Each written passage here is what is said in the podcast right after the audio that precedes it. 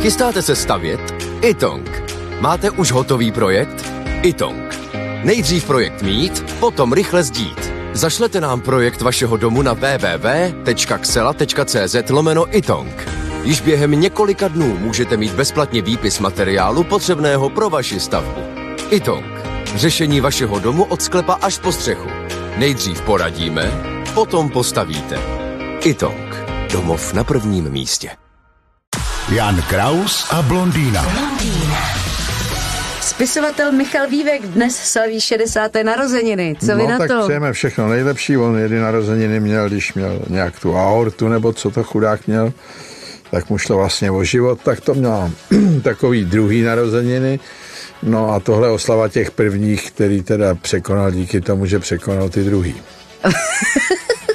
Jasně, zní to No, ale logicky. přejeme mu všechno nejlepší a já ho mám rád, tak on samozřejmě to tady eh, měl těžký, protože byl úspěšný v oblasti literatury, eh, která nepatří mezi takový ty intelektuální nadnášedla, ale o to učtivější a zábavnější to pro čtenáře bylo. No a ten úspěch byl eh, poměrně velkolepý, což budilo ohromnou kritiku mm, tady těch kaváren pražských a mimo pražských městských elit, jak se dneska říká.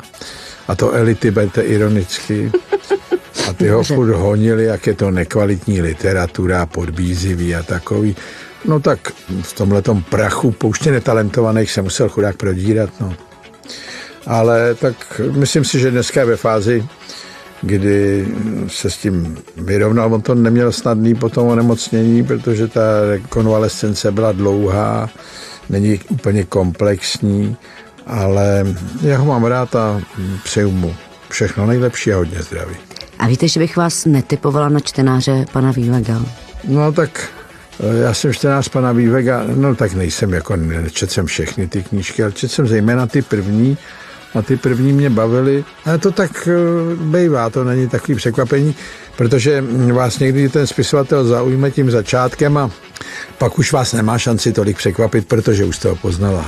Jan Kraus a blondýna. Každé ráno exkluzivně na Frekvenci 1.